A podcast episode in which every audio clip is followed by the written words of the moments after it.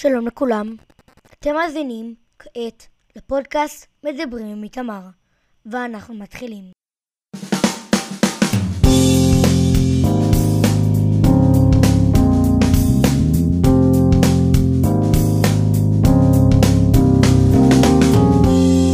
היום אנחנו עומדים לראיין את הבמאי, תסריטאי ואת היוצר רועי שגב.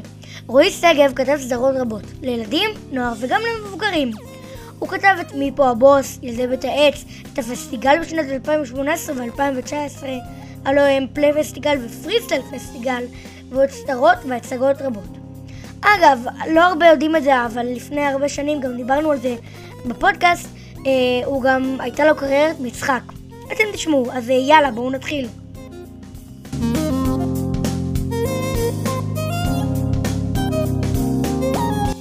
אז שלום לרועי שגב. מה נשמע, איתמר? בסדר. אז יופי. אני רוצה לומר שאני מאוד מאוד מעריך את העבודה שלך, ובאמת צופה בכל הסדרות שאתה, שאתה יוצר ומביים ומה לא.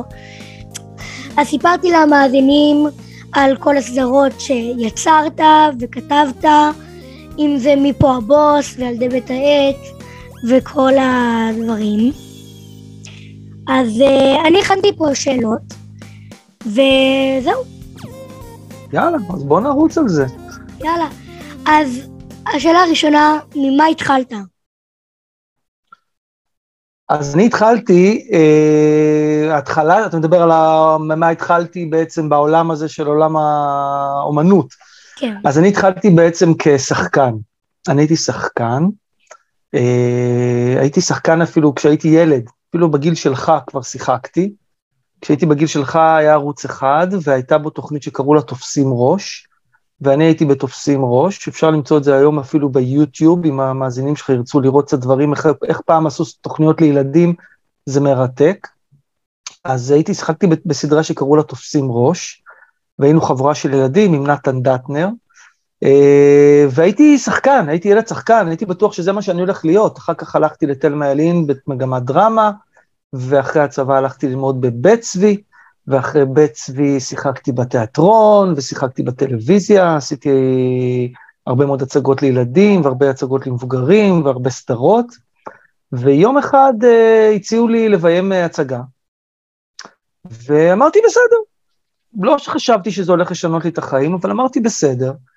ובשנייה שבה התחלתי לביים, ממש ביום הראשון של החזרות, הרגשתי שמצאתי את הייעוד שלי, שכל מה שעשיתי עד עכשיו זה היה על יד, והתאהבתי בבימוי, ואז התחלתי כמעט רק לביים, הפסקתי לשחק ממש במכה, והתחלתי לביים הרבה מאוד הצגות, הרבה הצגות לילדים, ואז גם התחלתי לביים הצגות בתיאטרון הרפרטוארי, בהבימה ובבית לסין, בתיאטרון באר שבע. אמ, ואז uh, התחלתי גם לכתוב, ופגשתי את שירי לידשי, השותפה שלי לכתיבה. אז התחלנו לכתוב הצגות לילדים, ולביים אותם, פעם אני ופעם היא. ואז הגיעה הצעה לעשות uh, סדרה שקוראים לה ילדי בית העץ, שאתה בטח שמעת על זה. ברור. ושאר היסטוריה. אז התחלנו לכתוב גם לטלוויזיה וגם לתיאטרון, ושנינו מאוד מאוד אוהבים גם טלוויזיה וגם תיאטרון, אז אנחנו, יש לנו, אנחנו משתדלים בכל, בכל שנה לעשות גם משהו לטלוויזיה וגם משהו לתיאטרון. כן, אז בעצם שמתי לב שכל מיני אה, סדרות שאתה, אם בין אם כתבת או ביימת, אז אה, יש איזשהו חלק שבו אתה אה, עושה תפקיד אורח, ובעצם נכון. לוקח את המשחק ל- לקטע, נכון? נכון, נכון, נכון. Uh, האמת היא שגם בתיאטרון, שביימתי בתיאטרון, אז אחת לכמה זמן, פתאום אחד השחקנים היה צריך החלפה, בהולה. היה לנו לא מזמן הצגה שאחד השחקנים, אשתו פתאום ילדה, היא הייתה בהיריון, והיא נכנסה לחדר לידה מוקדם מן הצפוי, והייתה להם הצגה בצפון. ובגלל שאני ביימתי את ההצגה, ואני מכיר את ההצגה הכי טוב, ובגלל שאני מכיר במה, והייתי שחקן פעם, אז קפצתי לעשות את התפקיד. אז אותו דבר בסדרות שאנחנו כותבים, אנחנו כותבים סדרות, ולפעמים אתה אומר, יש פה תפקיד שהוא תפקיד קטן, אני לא צריך פה יותר מדי עכשיו להביא שחקן ולשלם לו, ולפעמים זה גם חוסך כסף להפקה. אז אני אומר, יאללה, אז אני אעשה את זה. אז גם uh, קצת כיף לי ככה עוד לחזור קצת למקצוע הישן שלי. כן, אז למה באמת החלטת להיות במאי ותסריטאי? אמ, אני חושב שכשאתה מביים או כותב, זה, שחקן זה מקצוע מקסים, כן? זה מקצוע מדהים, אני לא מזלזל פה בכלל, אבל הוא, הוא מתוך ה... הוא בורג בתוך מערכת מאוד מאוד גדולה. הוא בורג חשוב, אולי הבורג הכי חשוב, אבל הוא בתוך איזושהי מערכת גדולה. וכשאתה יוצר את הסדרה, מביים אותה או כותב, אתה בעצם בורא את העולם. זה משהו שאתה מסתכל עליו בראייה מאוד מאוד רחבה. אתה לא מסתכל רק על עצמך בתור שחקן, על התפקיד שלי, על השורה שלי, על, ה... על הרצון שלי, על הפעולה שלי, אלא אתה מסתכל על משהו שהוא גדול יותר. וההתבוננות הזאת מ... על יצירה שלמה, יש בה משהו שאני מאוד מאוד אוהב. כן, אז בעצם סיפרתי את זה גם בפרקים הקודמים של הפודקאסט, אני גם מאוד מאוד אוהב את התחום הזה, של כל ה... לשחק. קולנוע, לא, כל הביום, ולביים, ולצלם, ולערוך, ולכתוב. וואלה. ואני באמת עושה את זה, כאילו, יש לי מצלמה משלי, ואני עומד לקנות עוד אחת בקרוב. ואני באמת יופי. אוהב לכתוב תסריטים, ואני שמתי לב אצלי שאני לא כותב תסריט. הרבה פעמים אני פשוט, יש לי את השם של הדמויות, את התיאור, ואני לא חושב. אני לא חושב על כלום וזה זורם לי. אז בעצם אני עומד בחנוכה ממש אוטוטו, כשהמאזינים מקשיבים זה כבר, צילמתי את זה, אבל בחנוכה אני עומד לצלם סרט שכתבתי, בעצם זה שני סרטים. או-אה, כן, או-אה, כן. אני עומד אה, לביים את זה, כתבתי את זה יחד עם בן דוד שלי, אז, אה, ואני מביים את זה וכותב את זה, אבל גם כשהייתי ממש ממש קטן עשיתי הצגות למשפחה. כל הזמן. אה, עשיתי הצגות וכאלה. ככה זה מתחיל, ככה כולם מתחילים. כל שחקן שתשאל אותו, איך, מה הייתה הפעם הראשונה שהוא שיחק, הוא יספר לך שעליתי על השולחן מול המשפחה, הושבתי את כולם ועשיתי להם הצגה. זה באמת דרך טובה מאוד להתחיל. מה אתה יותר אוהב, אה, לביים או לכתוב? אה, שאלה יפה מאוד. תשמע, אני אוהב את שניהם, אני יכול להגיד לך שאם הייתי עושה רק אחד מהם, אז הייתי אה, מתייאש, הייתי אפילו שונא את זה. אה, כי רק לשבת ולכתוב זה סיוט, ורק לביים עד מהצגה להצגה או מסדרה לסדרה זה גם סיוט. אני חושב שזה שיש לי פעם אחת שאני מביים, ואז פתאום אה, אני כותב, ואז עוד פעם אני מביים, ועוד פעם כותב, אה, זה, זה הגיוון הזה מציל אותי, זה, כי לעשות רק את זה זה מאוד קשה. אז מה אני יותר אוהב? אה, כל פעם אני, כל פעם שאני עושה משהו, אז אני שונא, שונא את מה שאני עושה ואני מחכה כבר לביים. כשאני כותב אני כבר רוצה כבר לביים, וכשאני מביים כבר, בא לי כבר לכתוב. כן, אז ב- גם קשור לזה, מה אתה אוהב יותר, דרמה או קומדיה? כי בקשר לדרמה, ציפור קטנה בשם מאיר ברנע גולדברג שהתארחה סיפרה לי שאתה כתבת וביימת את הסדרה קרמל בטלוויזיה. כן. נכון. אז אה, תשמע, אני אגיד לך את זה, זה דווקא יש לי תשובה מאוד ברורה. אני תמיד אעדיף קומדיה. תמיד. גם כשאני מביים דרמה, תמיד יש שם איזה, איזה, איזשהו נופח קומי. אה, אני אוהב לצחוק, אני אוהב להצחיק מאוד. אה, אני מאוד אוהב תגובות של צחוק, אני מאוד אוהב ש... ו- ואני הכי אוהב, וזה גם אתה, אתה יודע, ובעצם כל, הצ- כל המ- גם המאזינים, צופ, הצופים, הם יודעים שגם אם הם רואים איזה קטע מאוד מאוד דרמטי או מותח, אחר כך צריך לשבור אותו, צריך לנוח איתו ממנו עם איזה אתנחתא קומית. אז אני מאוד אוהב uh, קומדיה, גם קרמל, דרך אגב, שזאת הולכת להיות סדרה מופלאה, uh, שמבוססת על הספרים של מאירה, uh, היא, היא כאילו דרמה, היא דרמה, יש שם המון מתח והמון אקשן, אבל גם שם יש המון המון צחוקים, המון המון uh, דמויות מצחיקות וסיטואציות מצחיקות, אז אני תמיד אעדיף את הקומדיה. כן, אז אה, אתה גם אוהב כמו גיורא חמיצר לעשות לי, כאילו יחד עם המלאק או המלאקית כמובן ליהוק של non actors, כאילו אנונימיים שלא כל כך מכירים אותם. אה, זה לא, זה לא בדיוק non actor, זאת אומרת, אני כן לוקח שחקנים שהם שחקנים, שהם למדו כן. משחק, או שכבר יש להם איזשהו ניסיון, אה, כן, אבל אני אוהב לקחת, אה, לגלות פרצופים חדשים, זה מאוד כיף לנו. אני יכול להגיד לך שבבית העץ, למשל, החלפנו את החבורה פעמיים בעצם, יצרנו שתי חבורות, וכל פעם ללהק ולייצר את, ה, את הדמויות האלה של ילדי בית העץ מחדש, זה מאוד מאוד מאוד כיף. אה, כנ"ל לגבי, לגבי אה, קרמל, בקרמל כמעט כל הדמויות של הילדים הם שחקנים שלא שיחקו, כמעט לא שיחקו עד היום. בכל אופן הם לא היו מוכרים לצופים. זה לא שלקחנו עכשיו שחקנים שכבר עשו איזה, איזה דרמה או איזה טלנובלה או איזה סיטקום, לא, לקחנו אנשים שכמעט ולא שיחקו, ואתם, ו, ו, ו, ונגרום לצופים להכיר אותם, זה מאוד כיף. כן, אז מה אתה יותר אוהב, תיאטרון או טלוויזיה? זו השאלה האחרונה של מה אתה יותר אוהב, זה כן. זה שאלות מצוינות, את מי אתה יותר אוהב, את אבו, את אימא, אתה יודע, זה, זה שאלות מצוינות, ואני אענה על זה כמו שעניתי קודם. כשאני בתיאטרון אני מתגעגע לטלוויזיה, וכשאני בטלוויזיה אני מתגעגע לתיאטרון. אה, שום דבר לא יכול אה, ל, ל, לחפות על השני. זאת אומרת, זה לא שאני אגיד לך, טוב, אני מבין בטלוויזיה, אז אני... בס... לא, התיאטרון לבין תיאטרון זה עולם אחר לגמרי. זה, זה, זה כמו מעבדה, זה להיכנס לתוך תהליך של חזרות שהוא חודשיים והוא ארוך עם השחקנים, ואתה מכיר אותם, וכשאתה מבין טלוויזיה זה הרבה יותר אינטנסיבי, זה הרבה יותר מהיר, זה הרבה יותר מלחיץ. אמ, אבל מצד שני גם הרבה יותר, אה, אתה ממציא הרבה יותר דברים באות, באותו רגע, ואתה צריך להגיע לתוצאה מאוד מהר, ויש לך שיטות כאלה. אז, אז אה, אני אגיד שאני אוהב את שניהם כמעט אותו דבר, אה, ואני מתגעגע לכל אחד כשאני עושה את הדבר, את האחר. בעצם כשהשחקנים מתבגרים, אז זה יוצר קושי, נכון? כן, כן. בבית העץ למשל זה עשה לנו קושי מאוד גדול.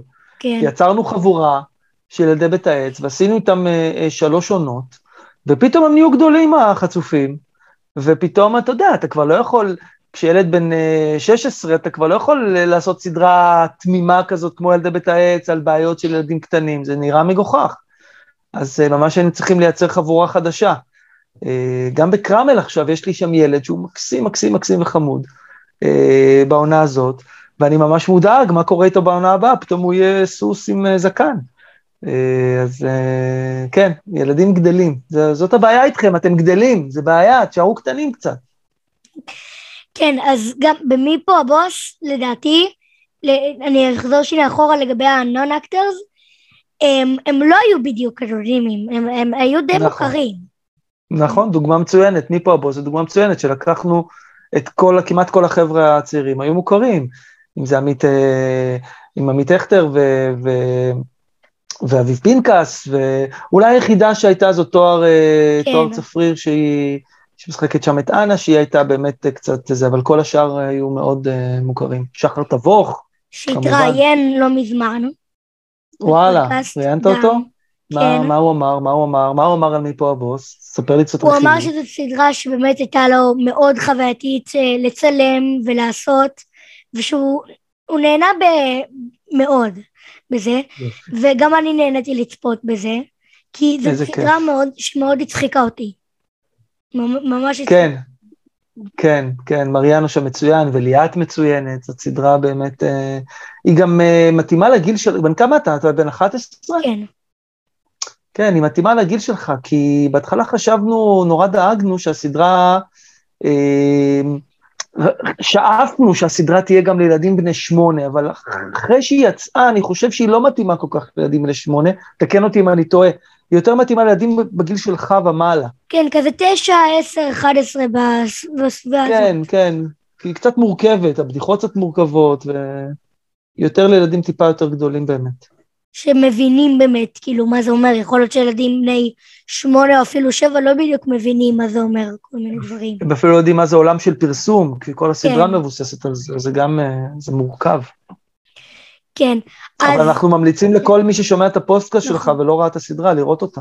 נכון, זה בכאן חינוכית, אפשר, לפעמים יש את זה בשידורים, ראיתי. נכון. וגם כן, אפשר, אפשר לראות הכל ביוטיוב.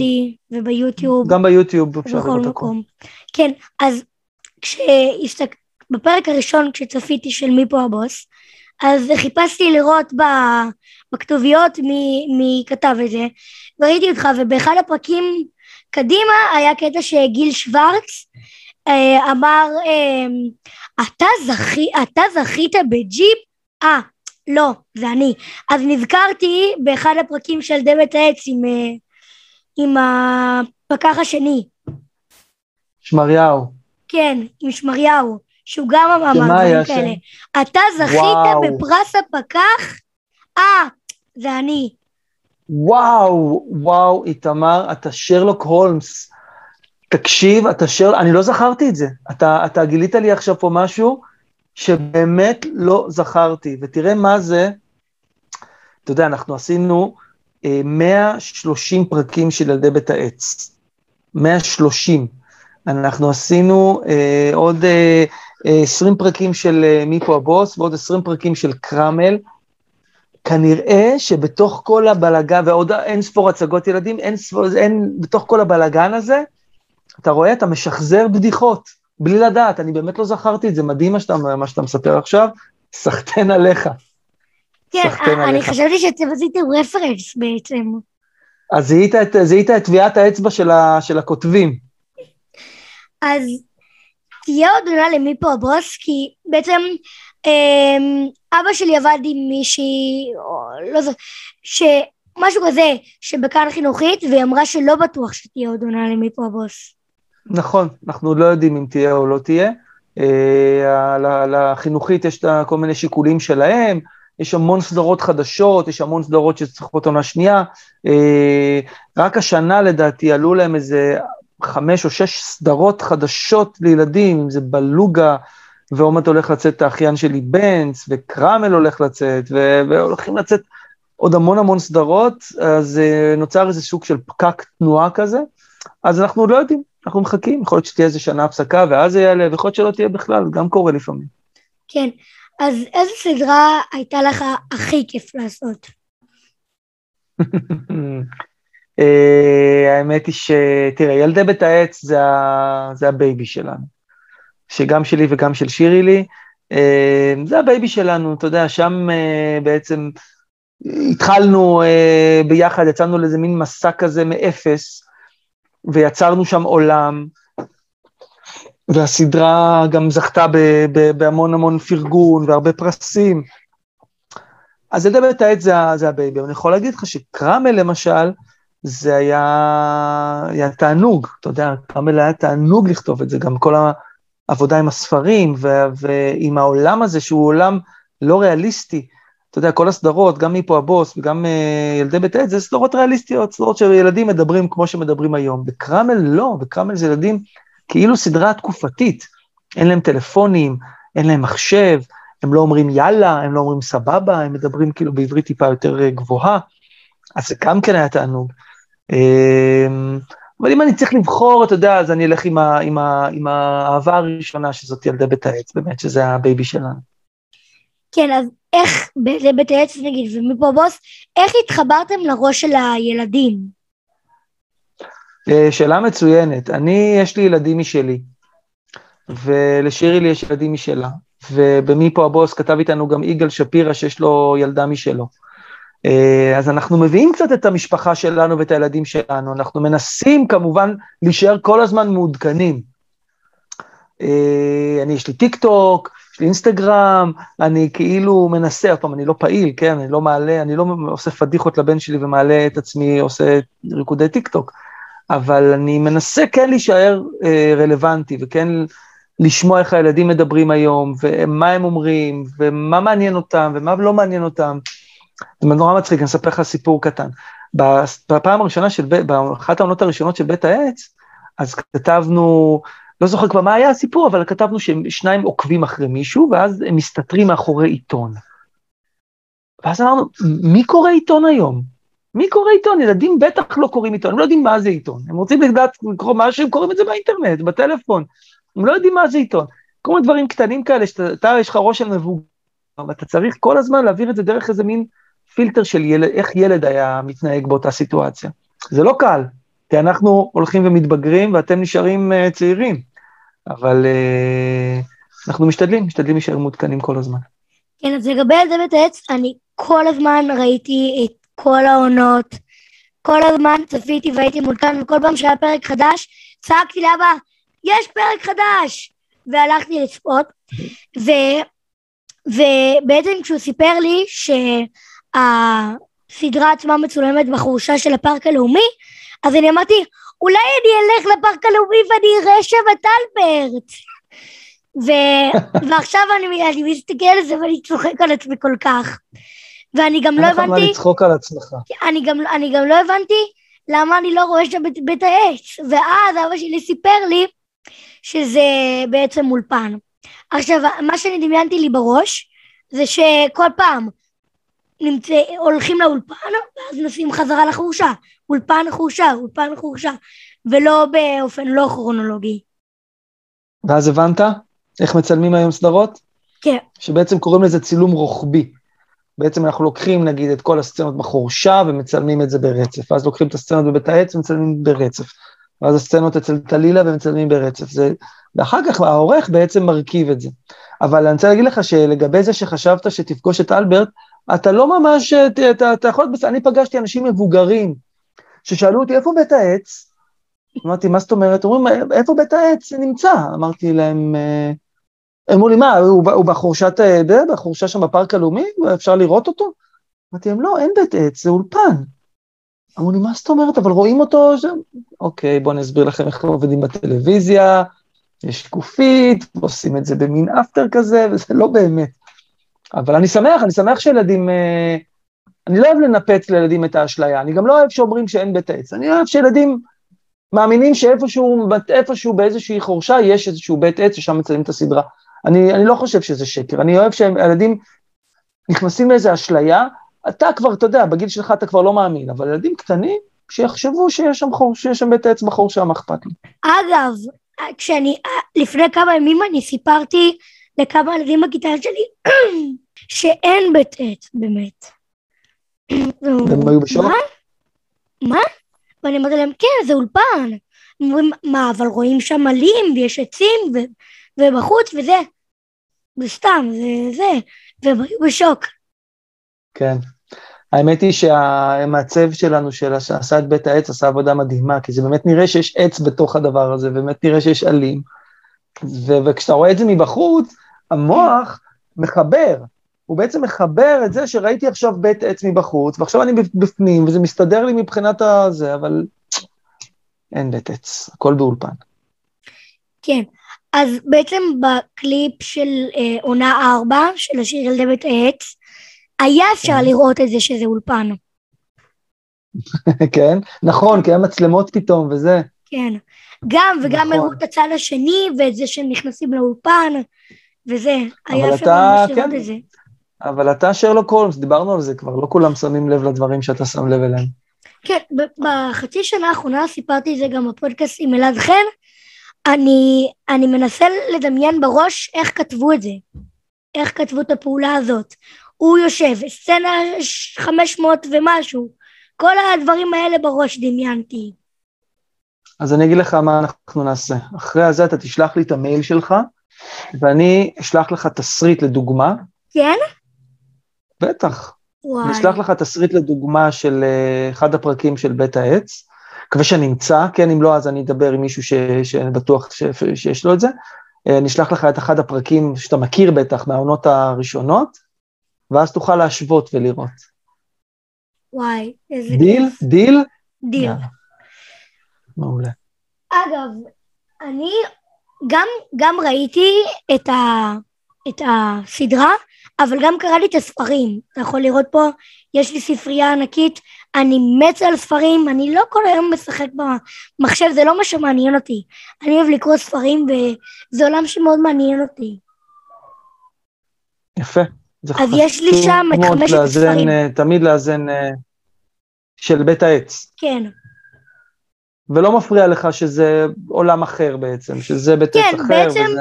בעצם אני, אני חשבתי על זה, ובעצם מה שכתוב שם, ערן זה אח של שחר. זה כאילו החבורה הקודמת, כן. זה כאילו החבורה הראשונה. כן. כן. אנחנו הסתמכנו על זה בעצם. בפרק, בפרק ה... אם אתה זוכר, בעונה הראשונה... כן, פרק 30 ב... של עונה אחד. נכון, שכתוב איך הכל התחיל, אז בעצם כן. כאילו עשינו, חיברנו בעצם את, כל, את שני העולמות. כן. Uh, ולדעתי, ב, לדעתי רן uh, כהן אהרונוב, שכתב את, ה, את, הס, את, ה, את בכלל, את הדיסק ואת סדרת הספרים, אה, לדעתי בספר האחרון הוא גם הכניס את אלברט, לא אם אני טועה, או את אפרים. כן, את אלברט. נכון? נכון. כן, הוא הכניס את אלברט, אז כאילו העולמות, אה, העולמות השתלבו. כן, בפרק שבו אתה הופעת בעונה 2, לפני איזה חודש, חודשיים צפיתי בפרק הזה, ואתה אמרת, okay. אוקיי. כן, תעביר את זה לרן, לכהן ולאהרונוב, ואני התפקעתי. אני התפקעתי לצחוק. איזה כיף, איזה כיף, איזה כיף שיש אה, חלק מה... זה, לזה קוראים, אתה יודע, איסטר אגס. זה בדיחות פנימיות שמעט מאוד אנשים uh, קולטים אותם ומבינים אותם. Uh, אני אתן לך עוד ספוילר קטן, אם תקשיב, תשמע את השמות, אז אני אומר שם גם את עמית ועידית. עמית זה, המפ... זה העורך הראשי ועידית זאת המפיקה הראשית. אה, עמית סדינר? כן. אה, של יולי אוגוסט, הבוס של נכון. יולי אוגוסט. נכון. מאיפה אתה יודע את כל הפרטים האלה שילד לא אמור לדעת? יודע, יודע, חוקר. אוקיי, כל הכבוד. אז כן, אז לפעמים אנחנו מכניסים, אתה יודע, כשיש לנו שמות, אז אנחנו יכולים ככה אה, לפרגן איזה, אני אכנס את השם של אחותי פעם אחת, ואת השם של האחיינית שלי, כל מיני כאלה, אתה יודע. אז זה רק באמת בדיחות פנימיות. כן, אז גם בסרט שסיפרתי לך עליו בהתחלה, אה, אני הכנסתי בכל מיני קטעים, כתבתי שרואים נגיד במישהו פותח איזה קלסר, אז רואים איזה, אה, את השמות של כמה מהשחקנים, נגיד. אם נגיד זה דף שמות וטלפונים, אז יש mm-hmm. לא באמת את הטלפון האמיתי, סתם משהו מזויף, אבל את השם של אחד השחקנים. אה, מעניין, מעניין. אז זה גם כן משהו פנימי כזה, שאתם, כן. שאתם, אתם, מי, ש, מי שידע, ידע. כן, בדיוק. אתה יודע, אתה יודע שאתה מכיר את היצ'קוק? שמעת את השם? כן. היצ'קוק היה במאי אה, אה, קולנוע אמריקאי, עשה הרבה כן, מאוד... כן, אלפרד היצ'קוק. אלפרד, כן. כן. הוא עשה אה, הרבה מאוד סרטים, והטביעת אצבע שלו הייתה זה שבכל סרט הוא משחק, לא משחק אפילו, הוא סטטיסט. הוא כאילו עובר ברקע. Mm. רואים אותו ברקע כזה שעובר, הוא עשה, הוא מופיע באיזה 30 סרטים של עצמו, זה הקטע. הוא מופיע זה. עכשיו, מה היה קורה? אני מספר לך את כל הסיפור. לפעמים הוא היה מופיע באמצע הסרט, או לקראת סוף הסרט, ומה שהיה קורה, זה שהקהל היה נורא מחכה לזה כבר, ולא, והוא, ולא נהנה מהסרט. ובשלב מסוים איצ'קוק אמר, טוב, אז אני מופיע ממש בהתחלה. אני לא מחכה כבר של, לא, בסוף, כדי לא בא לי שהקהל יחכה וכל הזמן נדאג מתי אני אופיע, מתי אני אופיע. אז ממש, בשתי סצנות הראשונות הוא היה עובר במסך, וככה הסרט היה מתחיל. אז מה התהליך מהרגע שהרעיון בראש עד שהוא על המסך הגדול?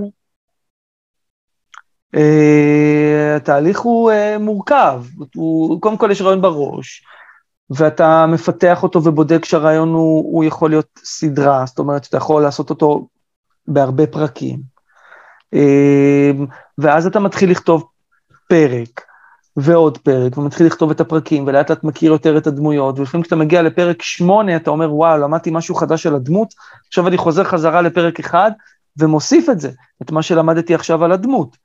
אמ, ואז אתה כותב את כל הפרקים, ובשלב מסוים אתה גם צריך להתחיל ללהק, אחרי שאתה כבר מכיר ממש את הדמויות, ואתה יודע איך הן מדברות, ומה אתה רוצה, אתה יודע פחות או יותר איך, איך, הן אמורות להיראות, אה, אתה מתחיל לעשות אודישנים לתפקידים. ומתחיל ללהק, ובמקביל אתה מתחיל אה, לקחת צוות. אתה מחפש את העוזר במאי שלך, ואתה מחפש את המתאורן שלך, ואת הצלם שלך, ואת האיש סאונד שלך, ואת המעצב שלך, ואת זה שמכין לך את האביזרים, אתה מתחיל לאסוף לעצמך צוות. ואתה בודק שהצוות הזה הוא באמת מתקשר איתך על אותה, באותה רמה. ואז יש הפקה, שלוקחים את התסריט שכתבת, את המילים שכתבת, ובעצם הופכים אותם ליום צילום, כי כמו שאמרתי לך, לא מצלמים את זה ב- לפי הסדר. אז צריך מישהו שיקח את כל התסריטים ויפרק אותם. זאת אומרת, יתעלם כרגע מהעלילה ויפרק אותם לפי לוקיישנים, ואז אחרי שמפרקים לפי לוקיישן צריך לפרק לפי שחקנים. כי אני לא אביא שחקן ליום צילום, יעשה שתי סצנות ולמחרת יעשה עוד שתי סצנות. אני רוצה ששחקן שהוא מגיע כבר יעשה עשר סצנות. בקיצור, זה תהליך מאוד מאוד מאוד מאוד מורכב. אבל בסוף, אחרי כל הטירוף, כשאתה חוזר הביתה ויש לך פתאום העורך של, ה, של הסדרה מתחיל לערוך את זה ופתאום שולח לך איזה סצנה, או אפילו פרק, זה מרגש מאוד. כן, אז יש הבדל בין תסריט של אה, סדרה להצגה. אז איך כותבים בדיוק תסריט של הצגה? Uh, תסריט של הצגה נקרא מחזה. ואותו דבר, כשאתה צריך סיפור, אתה צריך סיפור, גם כשאתה כותב סדרה, גם כשאתה כותב מחזה, אתה צריך סיפור, וברגע שיש לך סיפור, אתה אומר, אוקיי, זה הסיפור שלי. עכשיו, איך אני מספר אותו? אני מספר אותו על ידי דמויות. ואז אתה מתחיל לכתוב את הדמויות, איזה דמויות מספרות את הסיפור. כי לפעמים אתה אומר, אוקיי, כשאתה עושה, הצג, כשאתה עושה תס, אה, סרט או סדרה, אתה אומר, אוקיי, אני יכול לקחת 30 שחקנים. כי אני רוצה, זה מישהו שיבוא ומישהו יעבור ומוכר בשוק וזה, ועוד אחד ילד שיבוא לבקר אותו, ואבא שלו ואימא שלו וסבתא שלו. כשאתה עושה הצגה, אתה לא יכול לקחת עכשיו 30 שחקנים, אתה כדאי שתעשה את זה מצומצם.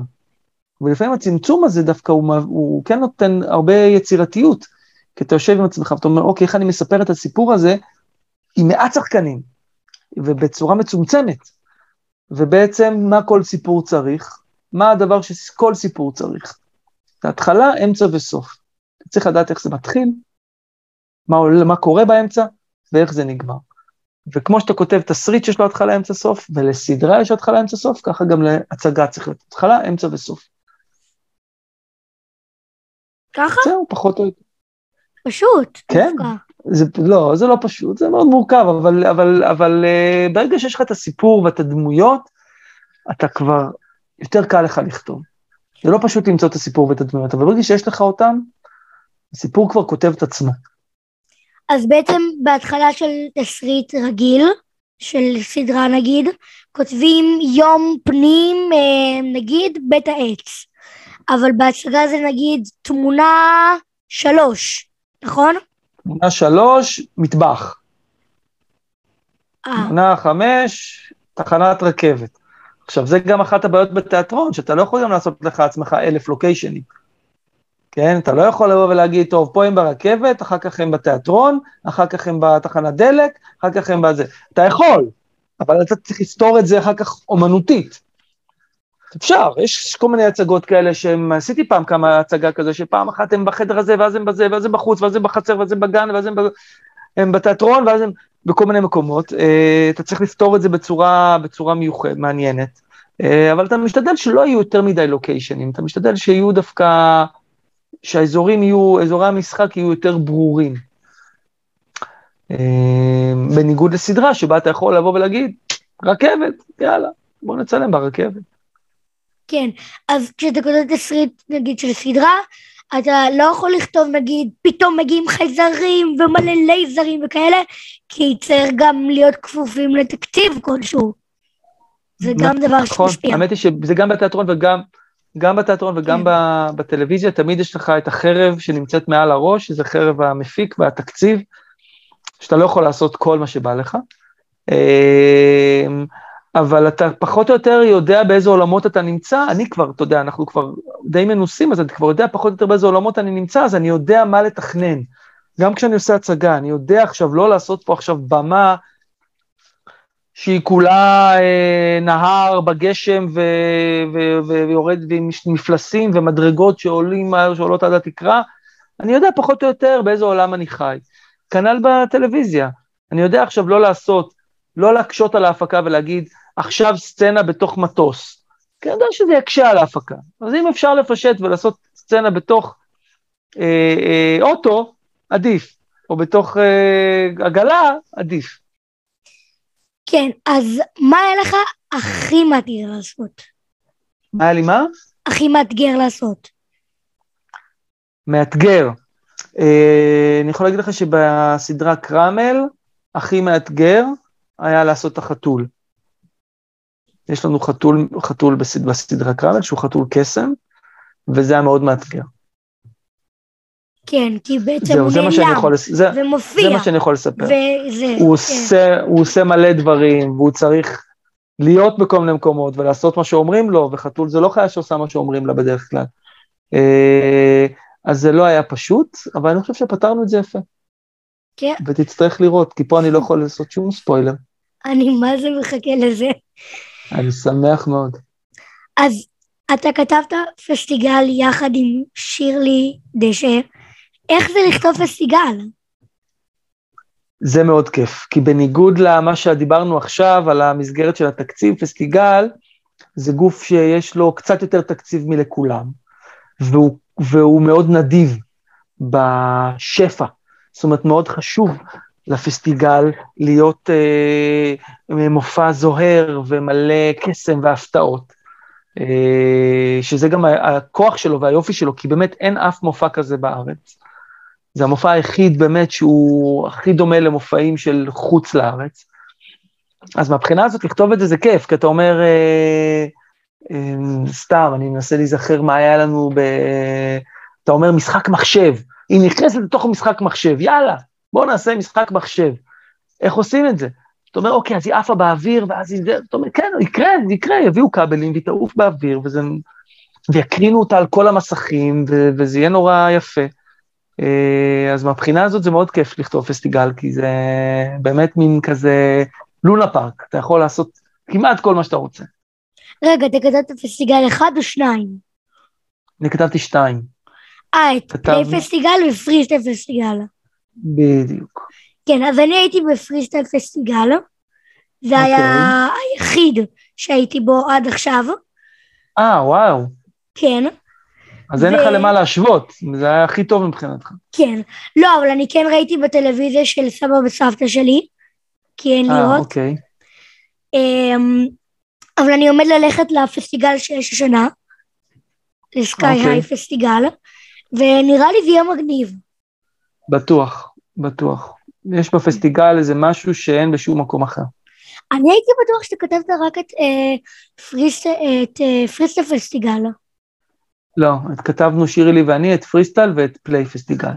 אז בעצם... וגם... אה, אוקיי. מה רציתי לומר? לא, גם את, גם את מותק של פסטיבל אה, כתב. שירלי אה. כתבה את מותק ואני ביימתי. כן, אז בעצם יש הבדל בין הסרט הצצה למופע עצמו, כי במופע עצמו יש יותר פרטים ממה שיש בסרט הצצה, נכון? גם יש יותר פרטים הוא... מבחינת, גם מבחינת זמן ועלילה, אבל גם מבחינת תוכן, ב, נגיד בקטע, בקטעים שיש גם בסרט הצצה, במופע, אז יש את זה, יש משהו שונה, כי יש יותר פרטים במופע עצמו. נכון, ההצצ... ההצצה היא בעצם כמו שכמו, כשמה כן היא, סוג של הצצה, כדי, כדי לגרום לילדים להיגנב ולבוא וגם קצת להכיר את השירים, כי זה נורא חשוב, זה נורא כיף שאתה מגיע למופע ואתה כבר מכיר את השירים, וגם אה, כי מייצרים איזשהו מתח, ואתה אומר, וואו, אני חייב לראות מה, מה, איך זה נגמר, או מה קורה שם, ו, ומה השתנה, אז, אה, אז כן, ההצצה, אבל למרות שההצצות הן אה, מאוד מושקעות, הם עושים ממש סרטים, כמעט, כמעט סרט באורך מלא. אז ההצצה היא די עומדת בפני עצמה, אבל עדיין היא מהווה לך איזה מין טריגר כזה לפסטיבל, לפסטיגל עצמו, שבא לך מאוד להגיע. אז אתה בקשר טוב עם השחקנים שבסדרות וההצגות שלך? אמ, כן, תשמע, אני לא בקשר, תראה, יש מי שיותר ויש מי שפחות, יש לי חלק מהשחקנים שממש חברים שלי, אז אני בקשר טוב איתם. יש פחות, אבל את כולם אני אוהב, את כולם אם אני אפגוש ברחוב זה חיבוקים ונישוקים, אז, אז... אני גם, אני גם uh, בדרך כלל נמצא בקבוצות הוואטסאפ תמיד של כל השחקנים, למרות שבשלב מסוים אני יוצא, כי אני אומר, יאללה, די, מספיק, הם לא צריכים את הבמאי פה, זה כמו שהמורה יוצאת, אתה יודע, שהמורה, יש קבוצה עם המורה ויש קבוצה בלי המורה. אז שלא יהיה להם קצת כיף בלעדיי, הם לא צריכים אותי על הראש שלהם. איך זה לצלם סדרה בקורונה? סדרות, ליתר דיוק. אה, לא כיף. לא כיף מכמה סיבות. אחת, כל הזמן צריך להיות עם מסכה. לא כיף. שתיים, אי אפשר להביא אורחים. אתה נורא רוצה לפעמים לבוא, להביא אורחים, אנשים נורא רוצים, אתה יודע כמה טלפונים קיבלתי כשצילמנו את בית העץ, אפשר לבוא לראות, בבקשה, וזה, וכל מיני אנשים שמכירים אותי, וגם אנשים שלא מכירים אותי ביקשו לבוא. אה, אז אי אפשר כמעט להזמין אנשים, כי, כי באמת המקום סגור ומנסים לשמור על קפסולה. אה, קורונה זה לא כיף, אני לא חושב שקורונה כיף בשום דבר, זה לא כיף בבית ספר, וזה לא כיף בעבודה, וזה לא כיף לציין סדרה עם קורונה. ואני מאוד מקווה בקיץ הבא שאנחנו נצלם אה, עוד עונות, אז אה, כבר לא תהיה קורונה. כן? יהיו עוד עונות? אה, זה היה תוכנית, עוד פעם, עוד אין לנו שום דבר סופי, אבל זאת התוכנית. הופה, בפעם ראשונה שהנה, משהו חם מה? לפודקאסט, פעם ראשונה יהיו עוד עונות של דמת העץ. הוצאתי את זה ממך, אה, הופה. יש, אני יכול להגיד לך שיש דיבור, יש דיבור, כן, יש, דיב, יש דיבור, יש דיבור שיקרה. יש דיבור, יש דיבור. אני אז- לא אומר כן, לא אומר לא, אבל יש דיבור, אז אתה יש נמצא... דיבור רציני. כן? אוקיי. אז אתה נמצא בכל הימים של הצילומים של הסדרות שלך? לא, אם אני לא מביים אז לא. אני נמצא בהרבה, אני לא נמצא בכולם. אני לא נמצא כי בדרך כלל זה סדרות שאני, כאילו שירי לי מביימת את ילדי בית העץ, אז אני מאוד סומך עליה והיא לא צריכה שאני אשב לה על הראש. אה, יש ימים מסוימים שהיא מבקשת שאני אבוא, יש איזה יום מסוים שהיא אומרת, "זה יום קצת מורכב, אולי אולי תבוא, לפעמים אני מגיע כי היא מבקשת, לפעמים אני מגיע סתם כי בא לי, ואני יושב בצד כמו ילד טוב. אה, בדרך כלל אין לי יותר מדי מה, מה לעשות, אה, אין לי מה לעשות שם. ואף אחד לא מתייחס אליי, ואני בודד, אז אני הולך הביתה. אז אה, לפעמים אתה נותן לבמאי אה, כאילו עצות, אה, כתבתי את זה ככה, אני, כן, כן, כן. נגיד עכשיו שעשינו את מפה הבוס וביים את זה ירון שילון, אז כן, לפעמים כן, ניגשתי אליו ואמרתי, אולי תנסה ככה, אולי תנסה ככה, ביקשתי ממנו רשות לדבר עם שחקנים לפעמים. אה, אתה יודע, מאוד השתדלתי לא, לא לדרוך לו על, על בהונות הרגליים, כי, כי זה לא נעים אף פעם שיש לך מישהו על הראש, אבל, אבל כן, לפעמים אמרתי לו, תשמע, אני חושב שהדמות הזאת היא לא כל כך הבינה, אני יכול רגע להסביר לה בדיוק איך, איך מה חשבנו? והוא הרשה לי, אז הלכתי לפעמים לדבר עם השחקנים. אבל אה, כן, לפעמים אני נותן קצת הערות. מה רצית להגיד למשל? עכשיו, אני אספר לך עוד ספוילר קטן. עכשיו שירי לי ואני כתבנו את ההצגה פיטר פן, שהולכת להיות בקאמרי. ומביים את ההצגה גלעד קמחי. וגלעד עצמו מבקש שאנחנו לפעמים נבוא לחזרה, כי לפעמים הוא אומר, תקשיבו, יש לי פה משהו לא פתור. אני לא מצליח לפתור אותו, ואני לא יודע אם זה בטקסט, או בגלל שאני לא מצליח, ואנחנו באים לחזרה, ואנחנו מסתכלים, ואנחנו ביחד. מה שנורא חשוב להבין, וזה, וזה אולי המסר הכי חשוב לכל מי שרוצה ליצור, לכתוב או לביים, או אפילו לשחק, או לעשות כל דבר, לזכור שהעבודה הזאת היא עבודת צוות, ולהשתמש בדבר הזה של עבודת צוות, ולהיעזר באנשים, ולשאול שאלות, ולהתעניין, ו- ואם אתה לא בטוח שמשהו עובד, לבקש עזרה, זה בסדר, זאת עבודת צוות. כשאני מביים, יכול לבוא אליי עכשיו עוזר תאורן, אוקיי? שזה, אתה אומר, לא התפקיד הכי חשוב על הסט. והוא אומר לי, תשמע, אני לא הבנתי פה את הדבר הזה, למה עשיתם את זה ככה וככה? ואני אומר, וואלה, יש פה מישהו חיצוני שהסתכל רגע ולא הבין משהו, אולי הוא יש משהו במה שהוא אומר, אז אני חושב לפחות. יכול להיות שאני אבוא ואגיד, הוא טועה, אבל יכול להיות שאני אבוא ואגיד, וואלה, אולי הוא- יש פה משהו, ואני אתקן. אז, אז באמת, לזכור שזאת עבודת צוות ו- ולנצל את זה. אז חידה שממש לא הייתה לי פתורה לגבי הפסטיגל. כן. איך קורה התהליך? נותנים לך, אוקיי, אלה השחקנים שיש, תעשה? כן, כן, כן? ככה, כן. בדרך כלל אנחנו ככותבים לא, לא אחראים על הליהוק של הטאלנטים. ואני אגיד לך יותר מזה, אנחנו יכולים לבוא ולהגיד לנו, תקשיבו, יש לכם עכשיו את אה, נועה קירל, את מרגי, את אליאנה תדהר ואת אה, טל מוסרי. אוקיי, מתחילים לכתוב, ואז פתאום אחרי חודש שכתבנו, טוב, אין את טל מוסרי, במקומו יש את ישראל קטורזו. אה, אוקיי, בסדר. אה, אוקיי, ועוד דבר קטן, אנחנו מצרפים גם את עומר חזן. אז קורה הרבה מאוד פעמים בפסטיגל שהדברים הם, אה, הם נעים תוך כדי. אני אגלה לך עוד סוד. כשסיימנו את פריסטל פסטיגל, זה היה דצמבר, נגמר הפסטיגל, היה את היום האחרון של הפסטיגל, חגיגה אחרונה, תפס אותי חנוך רוזן במסיבה, ואמר לי, שבוע הבא אנחנו עושים פגישה, נדבר קצת על הפסטיגל הבא. תבין, מה זה? שנה לפני זה, הפסטיגל רק נגמר, וכבר מתחילים לדבר על הפסטיגל הבא. זו הפקה מאוד רצינית, ומאוד שלוקחת עצמה ברצינות, ו... ו... וכן, אבל בגלל שזאת הפקה כל כך גדולה, אז יש המון המון דברים שכל הזמן משתנים, כל הזמן דברים משתנים, וצריך להיות ערוך לזה, כשאתה כותב, כשאתה כותב את זה, צריך לדעת את זה, זה, זה עבודה לא קלה, לכתוב פסטיגל. כן, אז בעצם למי שלא ראה פסטיגל, בכל סצנה יש אה, מסך מרובע, שלכל צד מקרין איזשהו משהו שקשור לסצנה. אז אתה כותב מה עומד להיות על המסך? אה, לא בשלב הראשון, אחר כך יש לנו, כן, אנחנו כן יושבים אחר כך עם אה, חנוך, הבמאי, ועם המפיק, יושבים כאילו, ויש כן איזשהו brainstorming על כל הדבר הזה, על איך זה ייראה.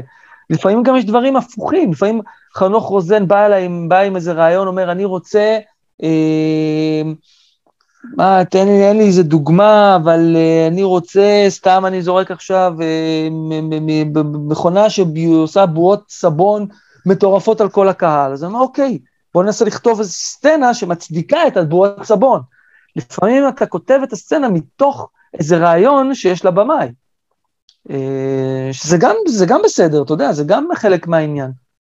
אתה, כותב, אתה עושה שואו בעצם, זה, הפסטיגל זה, זה הצגה עם מחזמר, אבל שיש בו המון המון שואו. וזה, צריך להבין את זה ו- ו- ולשתף עם זה פעולה. אז בעצם איך כותבים קליפים מתוך ה... מתוך זה כבר, לא, זה, כבר לא כותב, זה כבר לא כותבים, זה כבר עורכים, אתה לוקח את הזה, יש שם מוזיקה ויש עורכים שהם מקצוענים בלהכין קליפים, אתה כבר לא, לא, כבר לא צריך טקסטים בשביל זה, בשביל לעשות קליפ, כי אתה לוקח מהחומרים הקיימים. כאילו, אה, אתה כותב רק באיזה מקומות זה מצלמים בזה, ואז פשוט העורכים מזגזגים בין זה, נכון? כן, כן, כן, לגמרי. אז אה, אמנון בן דוד שלי, שכתב יחד איתי את הסרט, שואל, כן, יצא כן. לך שעצרו אותך ברחוב? אה, כן, כן, כשהייתי שחקן עצרו אותי ברחוב. היום אני יכול להגיד לך שעוצרים אותי גם ברחוב, אבל לא יודעים מאיפה אני מוכר להם. Mm. בגלל שעברו הרבה שנים מאז ששיחקתי, אז עוצרים אותי לפעמים, אומרים, איפה אתה מוכר לי? איפה אתה מוכר לי? או לפעמים מישהו בא אליי ואומר לי, אתה היית עם אחותי בצבא? לא, ואני יודע שהוא כבר זיהה אותי, אבל הוא לא יודע מאיפה. אה, אז כן, לפעמים עוצרים אותי ברחוב. ויכול להיות שחלק גם מזהים אותך מה making of של הסדרות. יכול להיות, כן, יכול להיות. ראית את ה making of של אה, מי פה הבוס? ברור. אני כן, עוקב, אז, אני אה, עוקב. אה, שמתי לב, כן, כן, אתה לא, לא מפספס דבר. אז כמה זמן לוקח לערוך סדרה? אה, לערוך אותה אה, עד הסוף, הסוף, סוף, סוף, שכולה מוכנה, משהו כמעט כמו חמישה חודשים. אז בעצם מתחילים לערוך בזמן הצילומים, נכון? קצת אחרי, טיפה אחרי. תראה, אני, אני אוהב בדרך כלל אה, לערוך ממש לקראת סוף הצילומים, כשיש לי עוד איזה שבועיים, אתה נותן כמה סצנות לעורך, כדי שירגיש, כדי לראות, אתה יודע, אם חסר לו משהו, איך זה נראה, איך זה מצטלם, קצת להרגיש את, את האופי של הדבר, אבל לערוך באמת מתחילים רק אחרי שמסיימים לצלם את הסדרה. כי לפעמים אני... אתה יודע, ביום האחרון, לפעמים ביום האחרון של הצילומים אתה מצלם משהו מהפרק הראשון, אתה יודע. כן. רועי, תודה רבה כן. שהתארחת. המון. תודה רבה. תודה לך, איתמר. היית רבה מקסים רבה. וכיף נורא, ואני מקווה שהפודקאסט שלך יגיע לכמה שיותר uh, אוזניים. תודה רבה.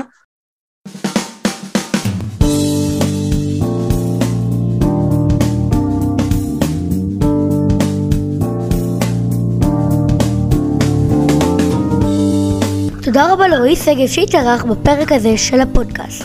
ועכשיו אנחנו עוברים מהר מאוד לפינת החלומות.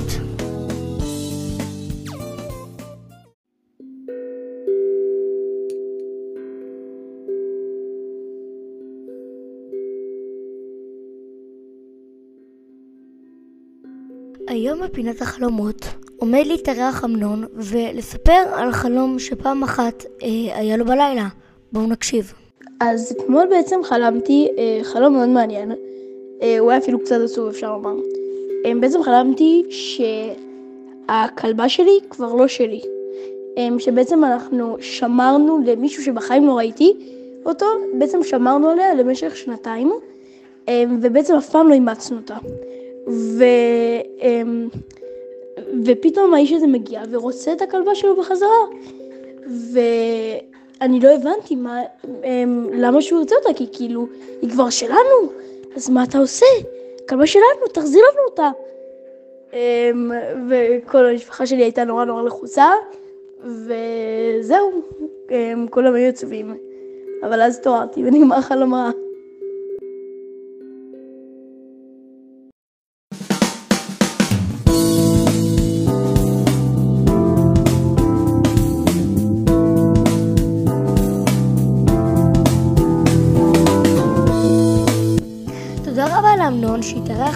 בפינת החלומות. אמ, וגם תודה לכם המאזינים שהאזנתם לפודקאסט. תודה רבה רבה. אתם מוזמנים גם לעקוב אחרי האינסטגרם של הפודקאסט, איתמר פודקאסט באנגלית. עולים שם כל מיני עדכונים על הפודקאסט, ואתם יכולים גם אה, לשלוח לי הקלטה אה, עם החלום שלכם, ויכול להיות שאתם תהיו באחד הפרקים. וגם אה, עולים שם כל מיני אה, הודעות על אנשים שעומדים להתארח, ואתם יכולים לכתוב שאלות שאני אשאל אותם. אז אה, תודה רבה שהאזנתם, תודה לאמנון ולרועי, אה, ואנחנו נתראה בפרק הבא עם רני סער.